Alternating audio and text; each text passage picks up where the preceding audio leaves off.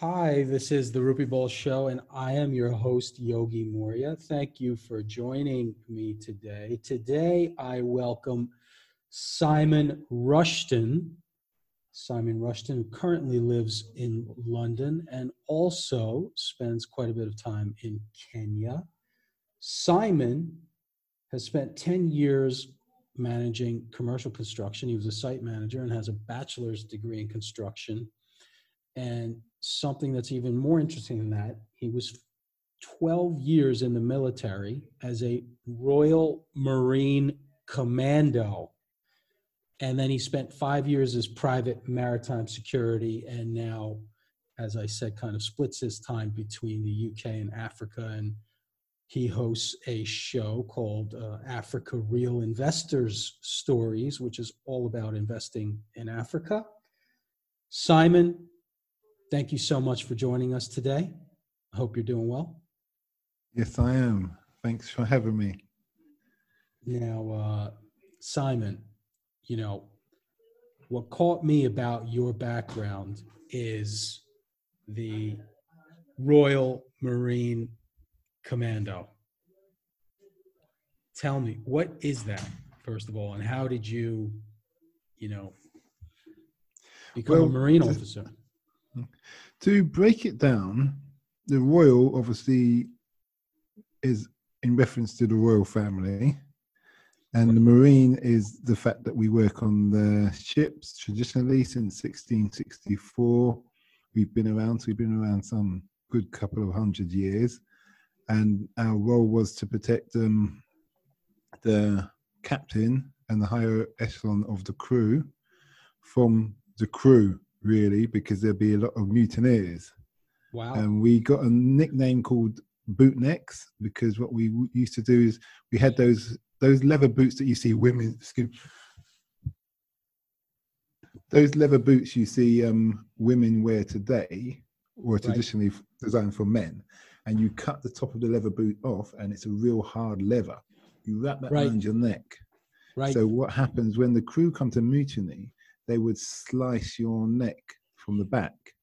Right. From the back, front of your neck to the back, obviously being cut through. And the idea was that the leather was so tough that they wouldn't be, you wouldn't get your neck cut. That's what you call boot necks.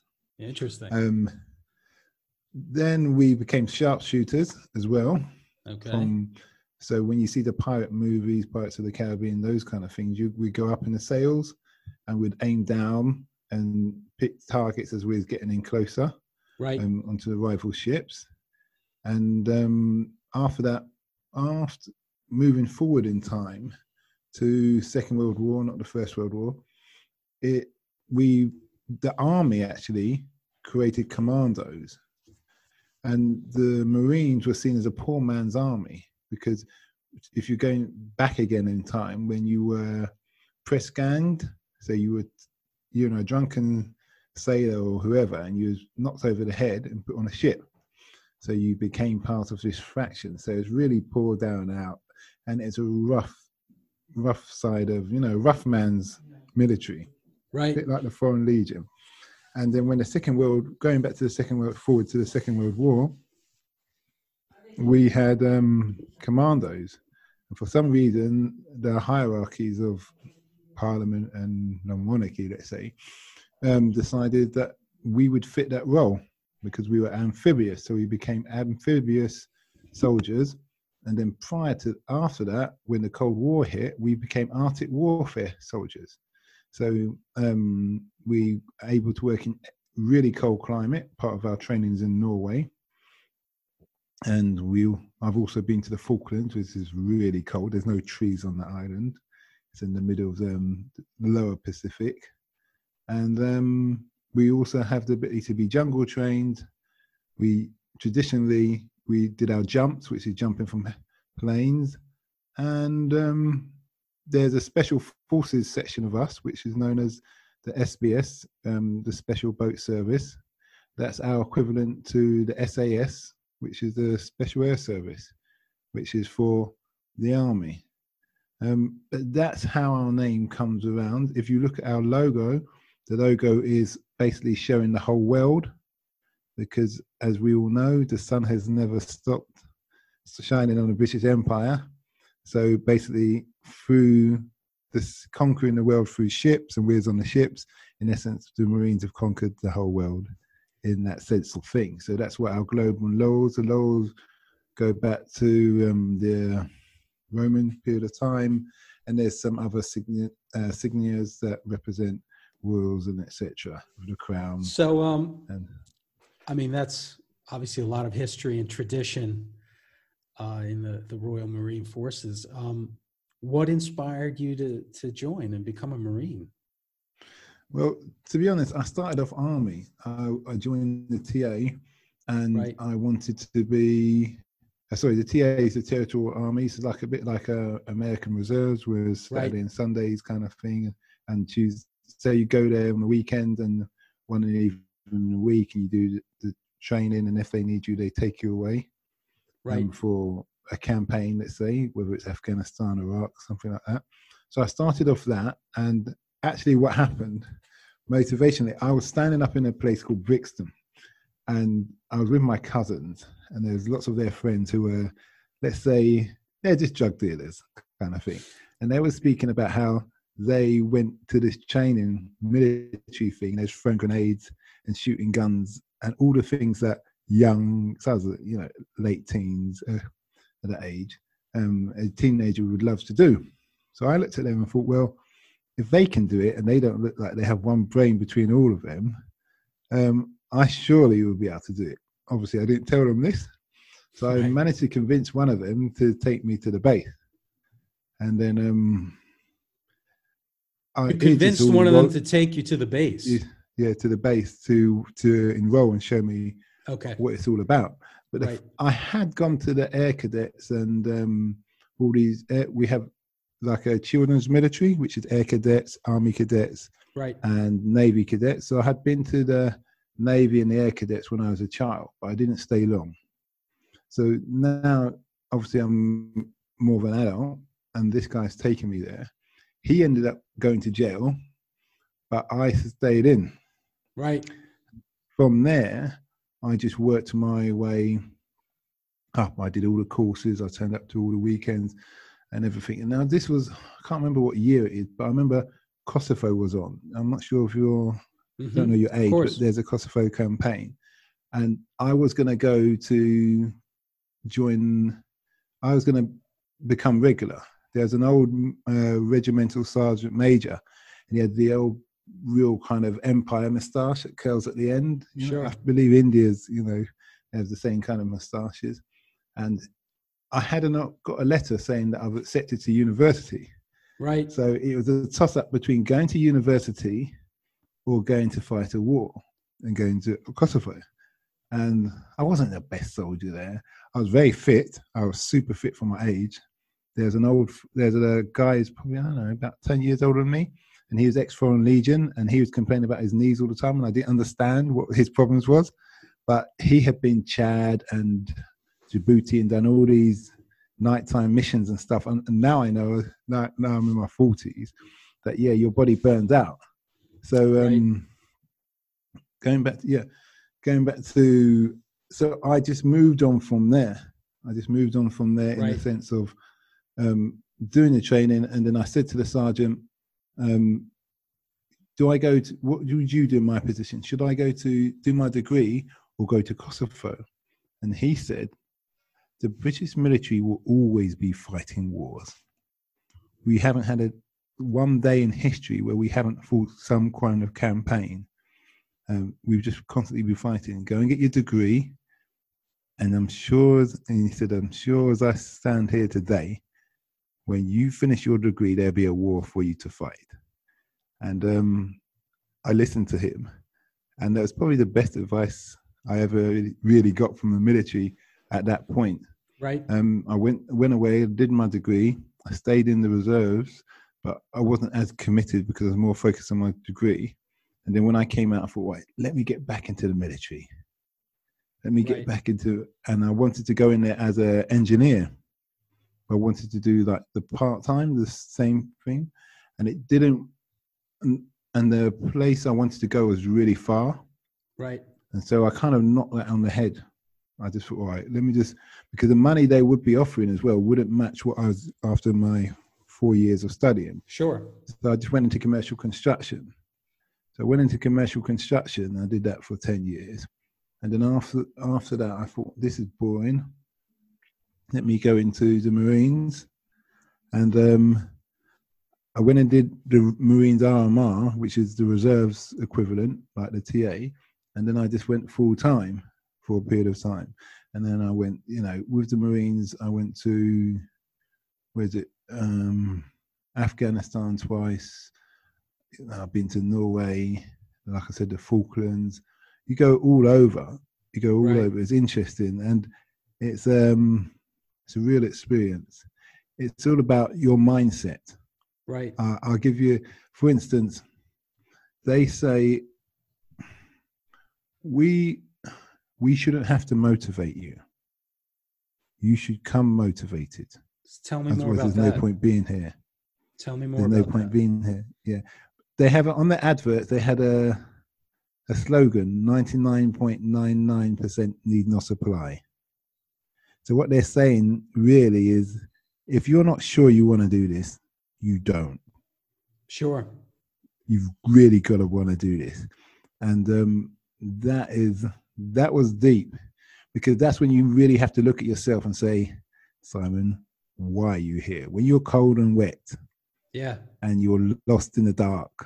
Um, we they used to do these exercises where we would, um, let's say, we have to do find different checkpoints at two in the morning in the English countryside, and they always manage to find the the areas where it's hilly, it's muddy, and if there's any tracks, there's loads of sand, so you're slipping backwards, and there's these deep forests that like look like they're haunted, and there's obviously no lights because you may get moonlight if it's not foggy. So when you And, um, encounter something like this, did did any doubt creep through your mind? Like you just said, like why did I choose to do this? Or did, Um, did one you just Mm, plow ahead? yeah, it's like I think you you may question. For me personally, I can't speak for other people. You have a moment where you look at yourself and you think, "What am I doing here right now?" Right? And then the other, and then in this, in this, like I always say, it's the devil and the angel. The devil will tell you something negative on your right hand shoulder. The angel will tell you something positive. So when I came to do the forest navigation, it was a case of, what am I doing in this forest? And before you go, you have to get wet. So they make you roll, sit in a lake or roll around in a lake. So you're all wet. It's nighttime, so it's definitely cold. Yeah. And So- now you off you go. Yeah, you So you've got got to remember your on you, drills. basically. Yeah, you yeah, and your boots. So you've got to you've got it's about mind over matter, but there's that saying, train hard, fight easy. Do you, do you see what I mean? Good one. I like it. Yeah, yeah. It's like um I watched uh that basketball guy who just died. Was it Kobe, Kobe, something? Kobe Bryant. Yeah. Now he had a very hard work effort in the sense that he would train so hard, you know, beyond the point.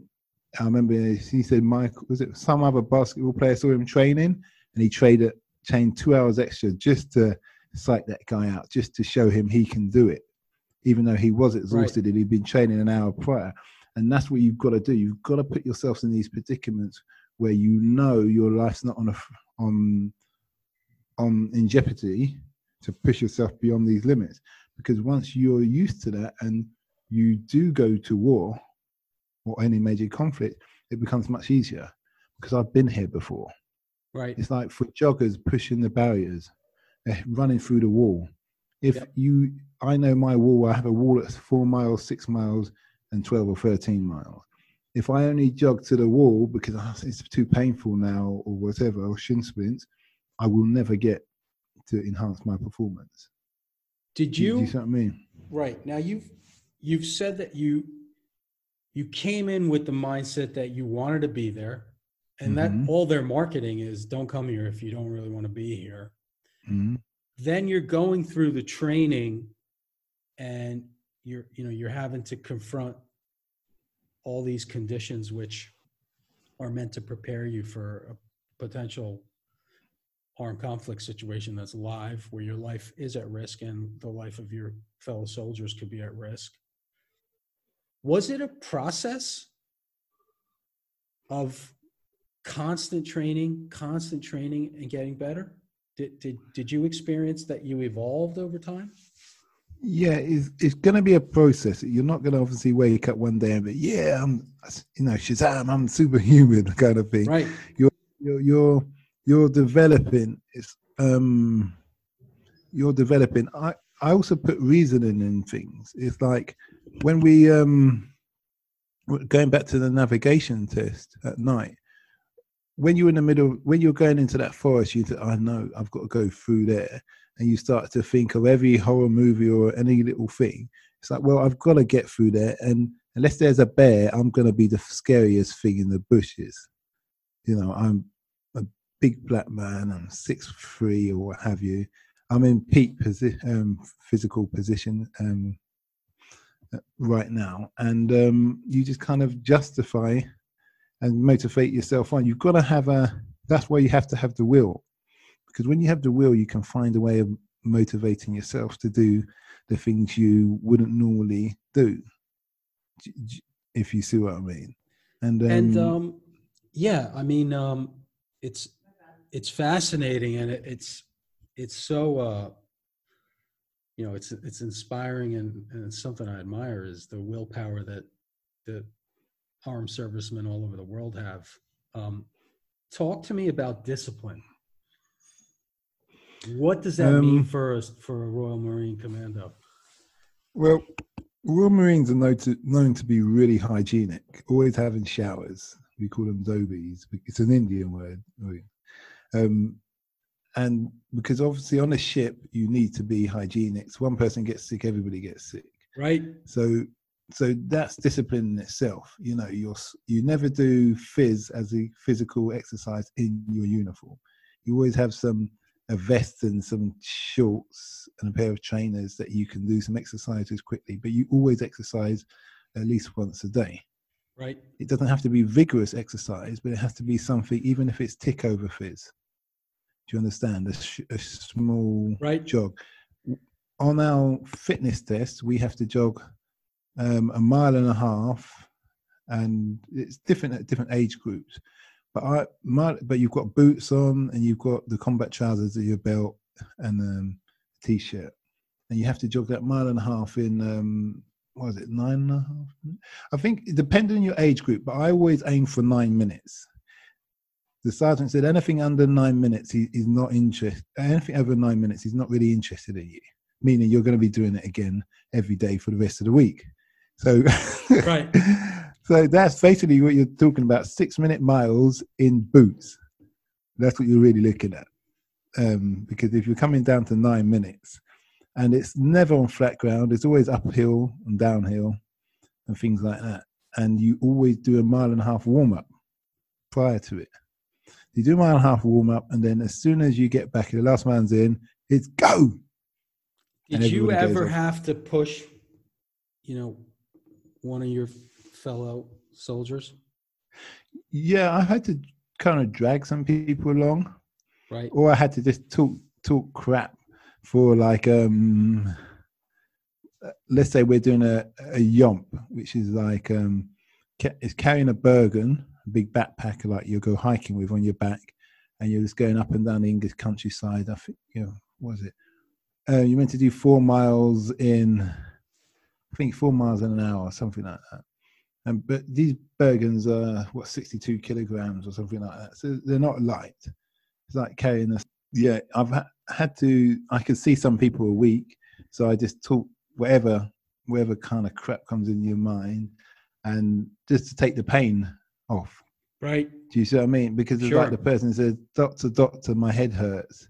So the doctor kicks him in the bollocks and says, Does your head still hurt now?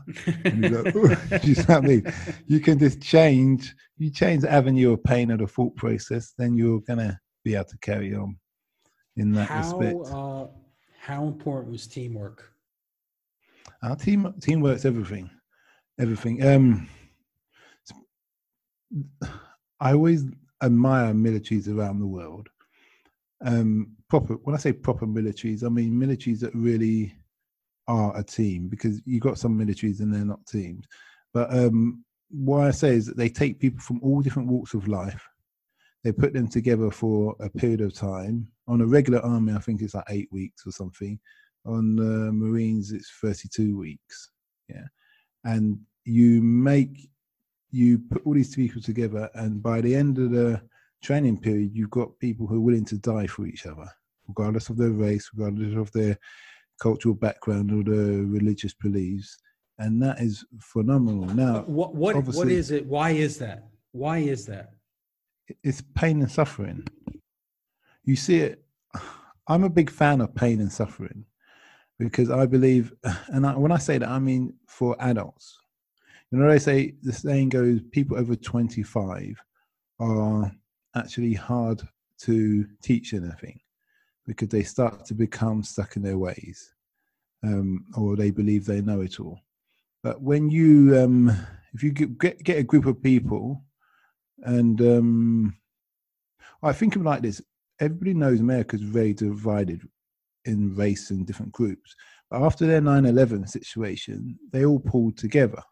Right. Do you, do you know what I mean? Because they all had a one common common goal of we've got to go and defeat these people, or we need to protect each other regardless of our differences, you're from the same area as I am, you're from New York or whatever, and in that same respect. So when you have that common goal, the sergeant is usually your common enemy.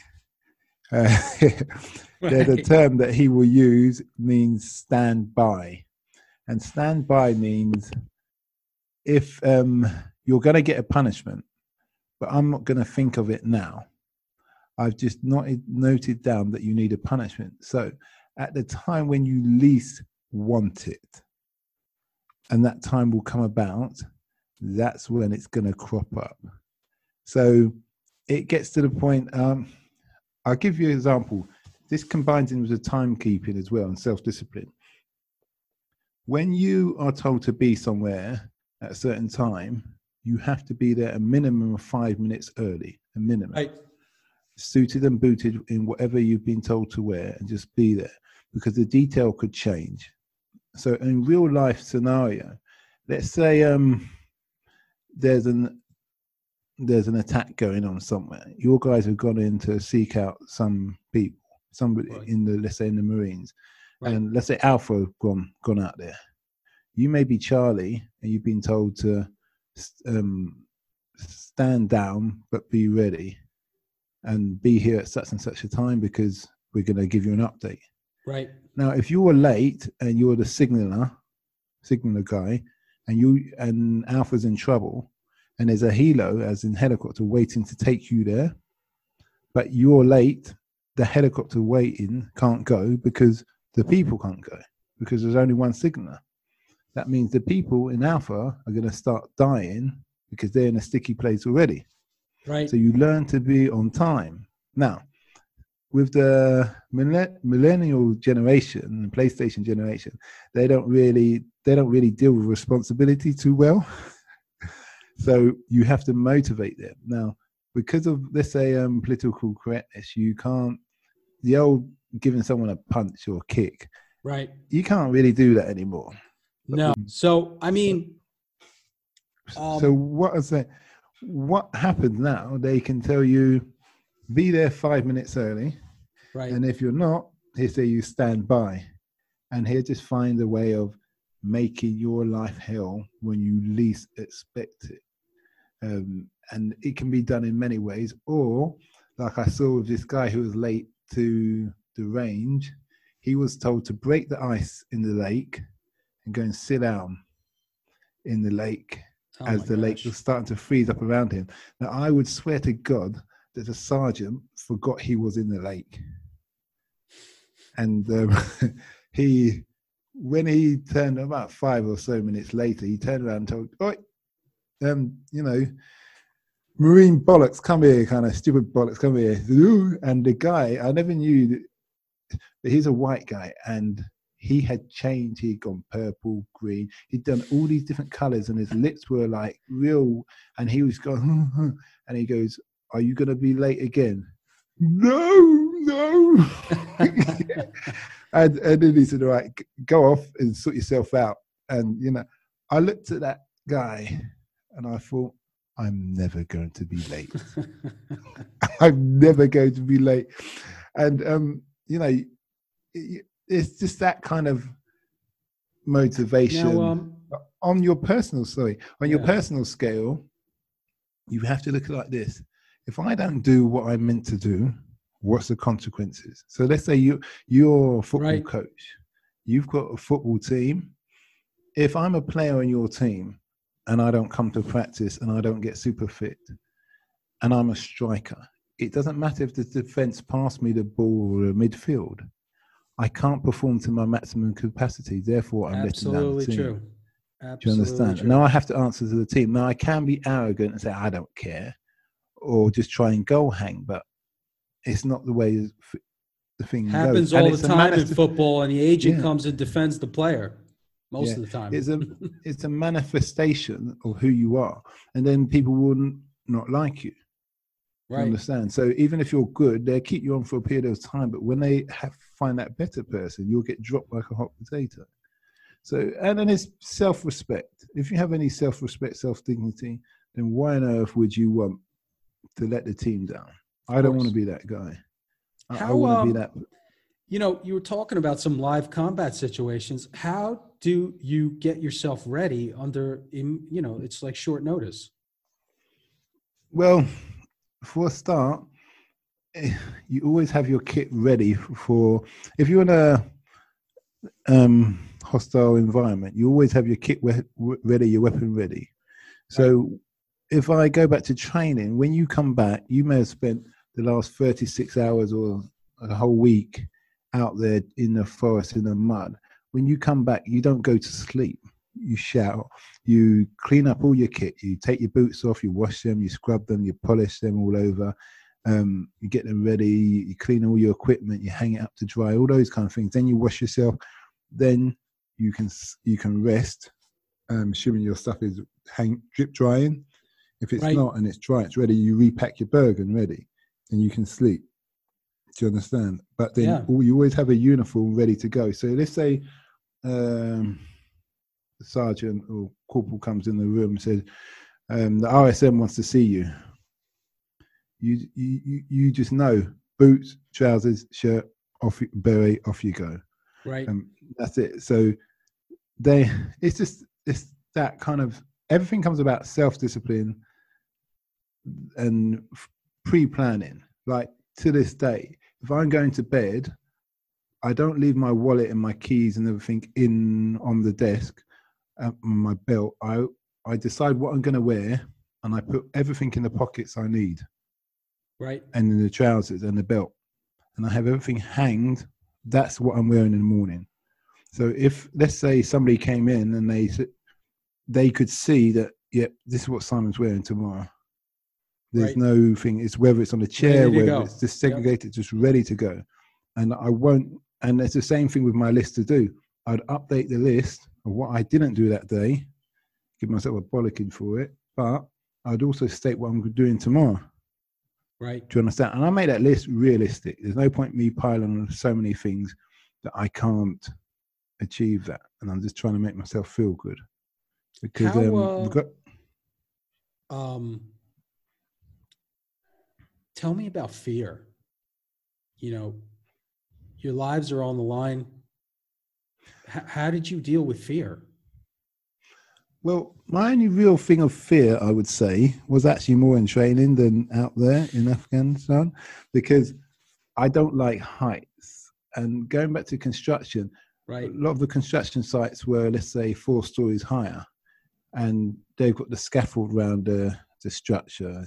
Right. And I have to go up and walk around the site. I have to go every corner of the site and view it like so many times a day to make sure things are safety and people doing what they're doing.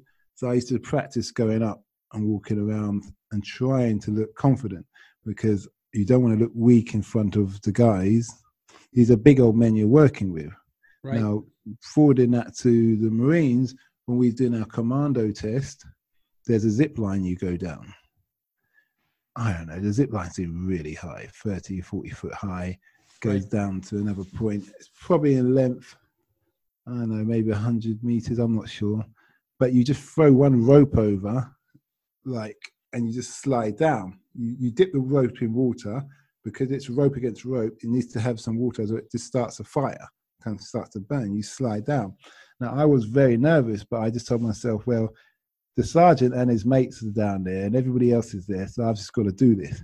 So the funny thing is, I went up there, I was getting ready to jump on this line off the thing, and I felt a tap on my shoulder, and the corporal goes, "You might want to put that over the rope." so I just went. I was so I was so determined to do what I'm told. I actually forgot to do the main thing. Is yeah. Uh, and he said that would have been a funny one, isn't it? See you splattered on the floor. Yeah. what was below that line? What was down Nothing. below? well, the ground. It's not tiddlywinks. It's the ground. You can, if you don't hold on, you fall. That's your fault. Do you understand? Mm. and this this is what I like about um, that kind of lifestyle is that your accountability. If you don't do what you're told, then don't start to look for people to blame. It's not about that. You're given the tools. That's it's a bit like you with your football team. You you give your team the tools that they need to. Have you given them the boots, the t-shirts, the shorts, and laces, and whatever else, shin guards? I can't really think what else is in football. Um, That's about it. I mean, That's all you need in some Yeah. space. yeah and you space and you you explain you tell people where their faults are and how they can improve and then they must go out and execute those tools execute the game with those tools and um if they don't then that's not your it's not your issue it's them do you understand so if they get dropped from the team or benched they're like a substitute then they've got to speak to themselves. And it's so going back sorry going back to the fear so i'm deviating it's i just i just thought let me get on and do it. And so Yeah. i just did it. There are certain points where we have to do cliff scaling cliff scaling and ladder climbing over a up a cliff and fast roping and that really um that really made you realize what god you serve kind of thing Sure. um, but I would say this, in the sense of fear on the battlefield, when we was first shot at, it on patrol and this guy, and one of the sections had gone forward to talk to all the locals, and the locals didn't want to come out. And then another guy came with a tractor and dropped some sandbags in the middle of our position. And it didn't, I thought it was funny, but it didn't occur to me really what was going on. And that was a marker point. And um, as he drove off and got around the corner on his tractor, leaving these big bags of, I don't know, sand, not, they're like sandbags, but more like rice or something. But um, then the shots started to come our way. And I, I moved really quickly into, um, I was actually slumped leaning on this big piece of equipment called ECM. It's, it's very heavy and it's like the size of my back from my and waist up to my shoulders and the same width. So I was leaning on that, sitting down, kind of slumped like um actually real bad drills to be honest.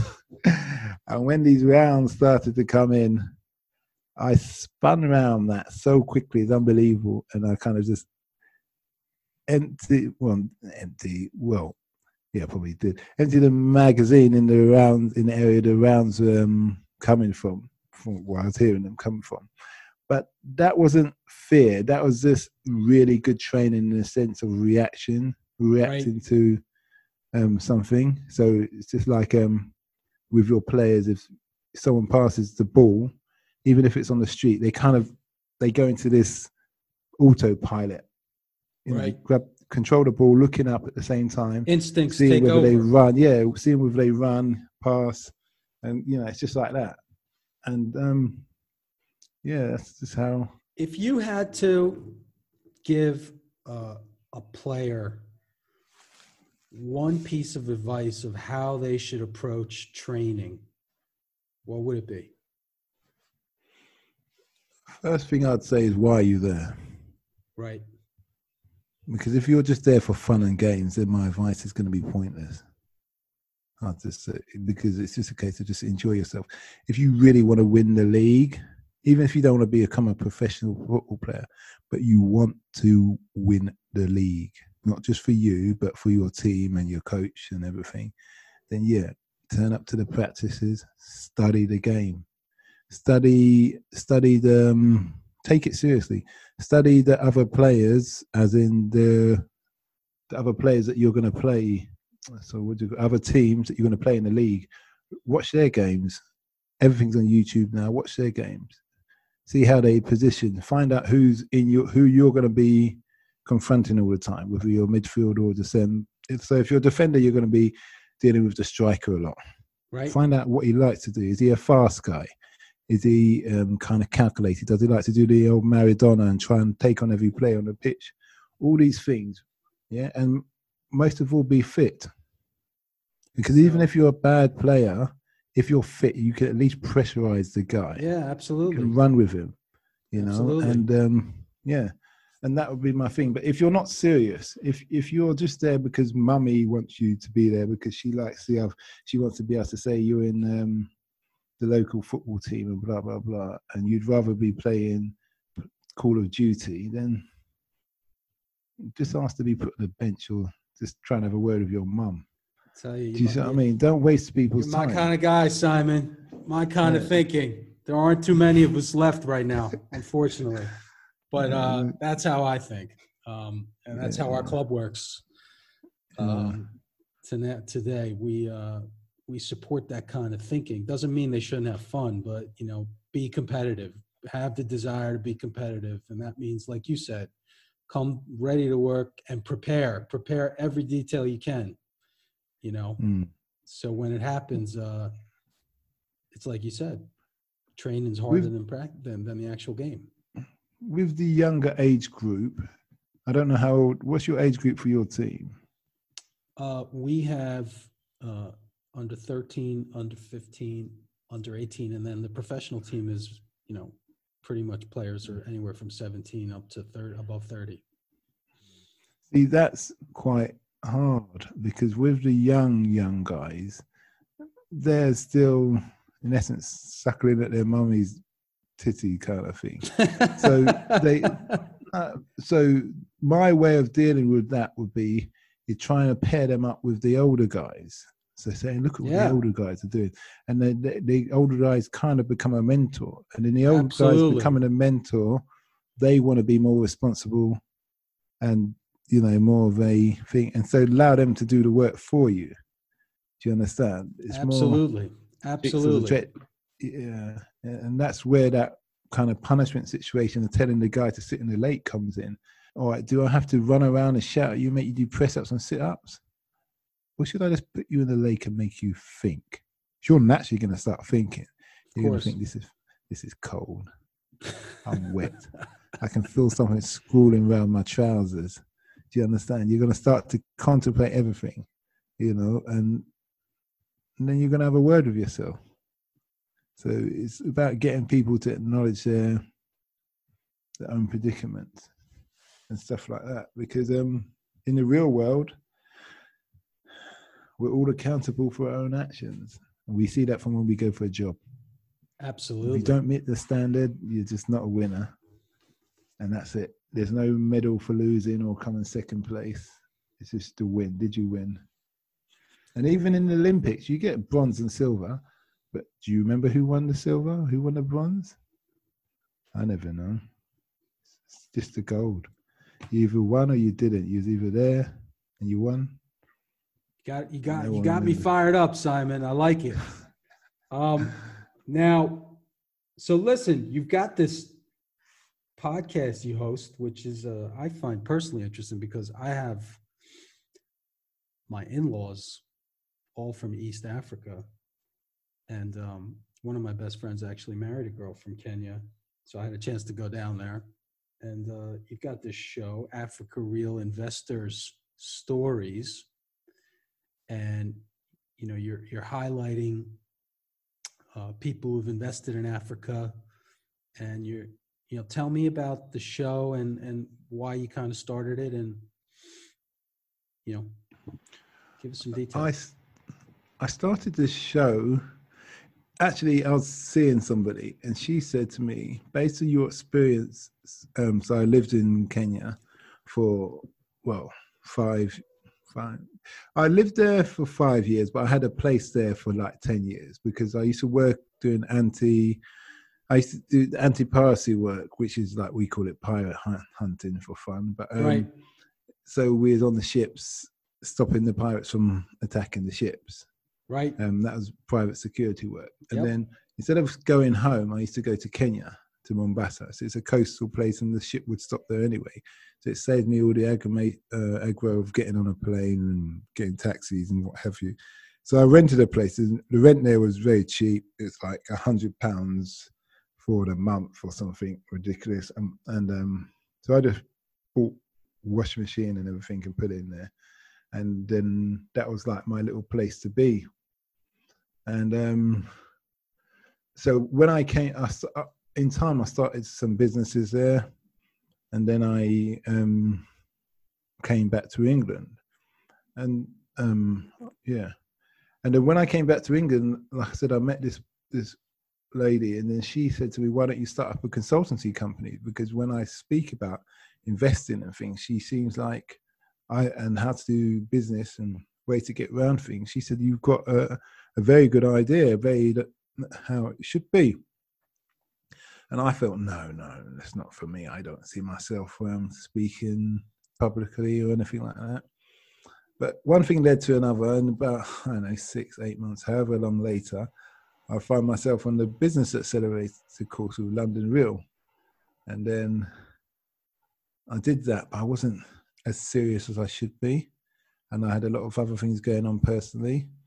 And um, then I've come on this broadcast yourself, and a big part of that is all about podcasts. I wasn't aware it's all about podcasts, to be honest. I was just like, yeah, it, broadcast yourself is just about talking. So that's probably something that will help me in speaking to people. And um, so, just to go back to Kenya, there, what we found is that that I bumped into a lot of expats from all over the world, Australia, the Caribbean, um, America, and, all various places in Europe. And what I noticed, they all had a story to tell. And some came there as um, looking like under NGOs or yeah, just having a being employed. Others come there with their own money and is going to start up some form of business. But we all came together based on the fact that we had um, experiences whether good or bad, and we come together under that. And it occurred to me that when I came back to England, that I, I, see lots of South Americans, and I see a lot of their businesses, and they kind of have these consultancy points. Excuse me. They have these consultancy points uh, where they can go to somebody and he can translate everything for them. He just, he this from South America as well, and he can translate everything and he can tell them the best way to get around things. Right. And I thought that's what you really need for investors in Africa. And obviously, English being a very popular language or a language of business, it will become um, prof- profitable in the long term. And you're just actually doing a good thing because you're you're the negative side of Africa you're avoiding for allowing people to avoid and, and you're helping them on the positive because people don't there's two sides of investing in Africa. One's like the corporate kind of bit like a colonialist when you're just mining everything and taking out the country.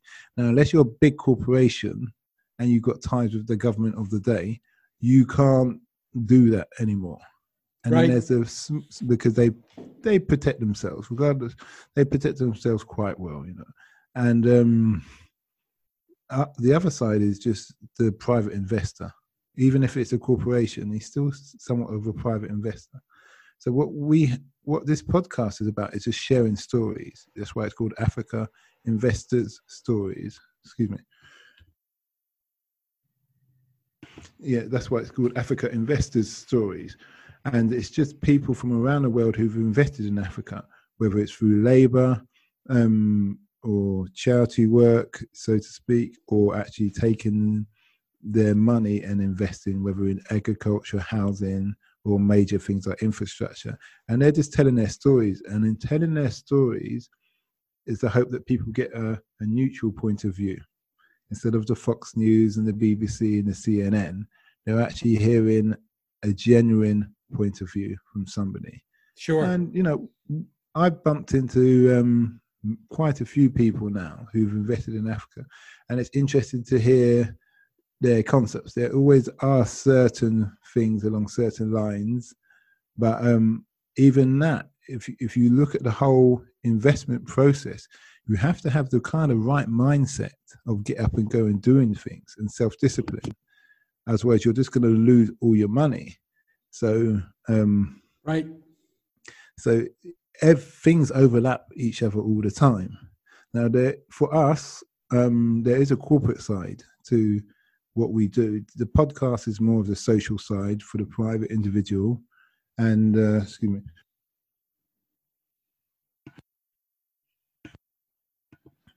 And sorry, the there's a corporate side which we have is actually called I Supply Africa, and that's where we look at consultants who could invest, who are doing something in, let's say, in England, and we say to them, why don't you manufacture that, have an Africa division, because your product may come from Africa anyway, as in, and why are you manufacturing that in England or Japan or wherever? It's going to be much cheaper with the labor if you manufacture Right. that. You don't have to finish because there's import export laws. So if the product's unfinished, then when you export it, you're not going to pay so much high tax. Now, for instance, there's many Indian um, manufacturing companies who manufacture lots of clothing, and so same with the Chinese, and they do it in Africa now. But the label say the label says made in um, China. Right. So what they do, they allow the label to be sewn on in China, but the material, uh, where let's say it's sourced in Africa, and the jumper's built in Africa, but because the label's not on, the product's not finished. right. So you get into sew it in China, so you can assure your quality assurance, and then you send it wherever you're going around the world. Sure. Do you understand? Of course. So there's loads of different ways. Um, And, like you have um, to look at what. so, um, you know, how long have you been doing the show now? Well, the show's real new. The show's a couple of weeks um, in. So the idea we'll be launching two podcasts every week. Sometimes I will just be telling people about my own personal experiences. But obviously, people could get bored of just hearing the one voice, and it's good to have variety. So I'm always bumping into people. There's some people who've invested um, who live in England but have invested in, let's say, a pig farm in Ghana. So Right. he he just he, he just uses um, the Wi-Fi as in CCTV set up on the farm, and the local villager who runs the farm. Any problems, he can WhatsApp message anytime, day or night, or do a video message, and things just is so much easier rather than um, the other days where you had to be taking flights all the time. Right. So, um, and and this man, he's got four children, so he's quite got his hands full in England anyway. Uh, Sure. And so, and he's really family orientated. So that's a podcast, or that's one of the podcasts is um, that was launched last week. His name's oh yeah, last week. Yep. His name's Edwin Edwin Mensah. So that was an interesting podcast. And we just have a variety of different kind of people and different stories to tell. So, Simon, thank you for coming on the show. Thank you for sharing so much about your background and being so candid.